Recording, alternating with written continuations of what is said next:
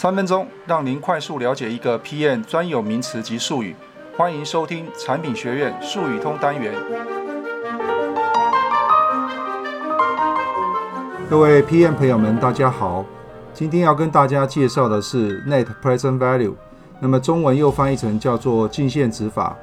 那么所谓的净现值法呢，是一种透过将所有预期的未来现金收入，就是所谓的 inflow 和流出 outflow，折现至当前的时间点，来计算专案的预期净货币损益的方法。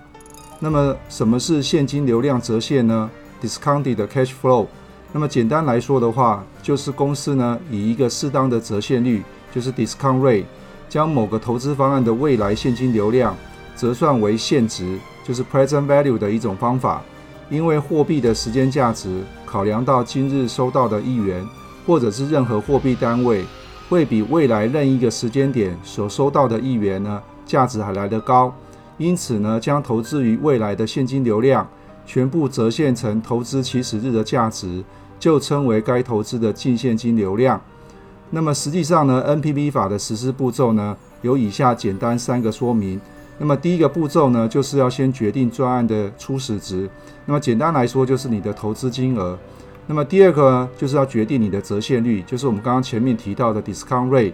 那么这时候呢，可以参考公司的门槛率，就是 hurdle rate 作为参考。第三个呢，就是带入公式来计算。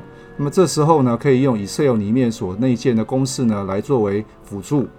那么对应到新产品开发专案来说的话，假设该专案的投资的净现值为正数，也就是 NPV 大于零的话，那么代表该投资的结果呢可以增加企业的价值。那相反的来说，如果该专案的投资评估的净现值为负数，也就是 NPV 小于零的话，代表这样的投资呢会减少企业的价值，不应该接受。那么，如果同一时间有多项专案评估的时候，那么专案选择的方式呢，则是 NPV 这个值呢越大越好。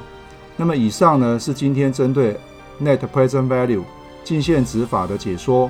如果你想获取更多的知识内容的话，欢迎加入我们的产品学院术语通。我们下次见。